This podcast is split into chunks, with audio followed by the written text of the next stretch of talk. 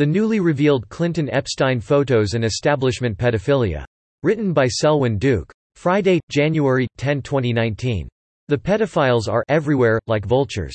Ex-child actor Corey Feldman was referring to Hollywood when he uttered those words, but child sex abuse appears a problem across pseudo-elite spheres. And just published pictures of former President Bill Clinton living it up aboard deceased sex offender Jeffrey Epstein's airplane, dubbed the Lolita Express, are reminding many that the late multi-millionaire was just the tip of a very steamy and sleazy iceberg. American thinkers Monica Showalter wrote yesterday that much of the fallout of the Jeffrey Epstein pedophilia among the powerful scandal has fallen onto Prince Andrew of the UK, an insignificant second son of Queen Elizabeth II. Showalter suspects that the focus on the royal is a deflection designed to draw attention away from more significant figures in Epstein's orbit. Andrew is an ideal fall guy. Plausibly apolitical, his woes tarnish no political parties or ideologies. And beneficiary number one remains Bill Clinton, whose associations with Epstein are pretty astonishing, remarks Showalter. She continues. He's been listed on the flight logs of more than two dozen Epstein Lolita Express flights. He's been a regular at Epstein's Cowboy Village in New Mexico with its group showers, which, based on the word of maintenance staff, seem to be all about perversion out of the public eye. He's been seen with all those candy stripers. Well, now the lid's starting to bounce on that boiling pot, and maybe too soon for Bill's taste. The Sun of the UK's new US edition now has an astonishing series of photos of Clinton living it up on Epstein's airplanes, Clinton posing with Epstein's accused pimp, Ghislaine Maxwell, and Clinton whooping it up with underage staff, generally partying hearty on the pervert's dime. Yet to this day, he claims to know nothing about what Epstein was about, never noticed a thing. Of course, Clinton is a well-known womanizer and reprobate who has been credibly accused of rape. But he's not alone. Also writing yesterday, Showalter colleague Andrea Widburg mentioned that she had a conversation with a friend about QAnon. Q is a person or maybe a group of people who puts up cryptic messages on online bulletin boards, explains Widburg, and who some believe is a highly connected individual with deep knowledge about worldwide trends. While Widburg emphasizes that she has no opinion on QAnon's validity, she mentions that one thing she learned from her conversation is that Q contends that a major connection linking the world's power players is pedophilia. Yet, she continues, one doesn't need to be a conspiracy theorist to notice from recent news stories that people in power often use that power to abuse children. More on this in a moment. Widburg mentioned QAnon because, when she got home, she learned of Paul Krugman's curious January 8 tweet. Krugman, the Nobel Prize-winning economist and New York Times scribe who specializes in errant predictions, had written the following now deleted message. Well, I'm on the phone with my computer security service, and as I understand it someone compromised my IP address and is using it to download child pornography. I might just be a random target. But this could be an attempt to QAnon me. It's an ugly world out there. A second tweet stated, The Times is now on the case. Wow, The Times? Not the FBI or at least local law enforcement?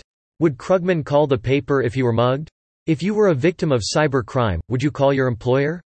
Approximately six hours later, Krugman announced the tweet's deletion, stating that the Times had determined the threat to be a scam. Yet his behavior is curious. As Widburg wrote, implying what many Internet commenters have said explicitly, it's nice that the Times was able to clear Krugman of any connection to a vile, immoral practice, still, it would have been interesting to see if a call to the FBI would have yielded the same result in the same time frame. For sure. Why announce such a thing publicly and prematurely? Unless. Whatever the case, Widburg's point about widespread pseudo-elite pedophilia strikes a chord with me because I've been reporting on this topic for years. To be precise, rarely at issue is actual pedophilia, which is sexual attraction to and sometimes relations with prepubescent children. In question is activity usually involving adolescent girls or boys. Here's a sampling of that reporting, illustrating the problem. On the child sex abuse in entertainment, there's 2014's Hollywood Dearest, Seared Souls and the Silver Screen, 2017's An Open Secret, must-watch documentary on Hollywood's casting couch for kids, and Corey Feldman names molesters, fears Hollywood a lister may kill him.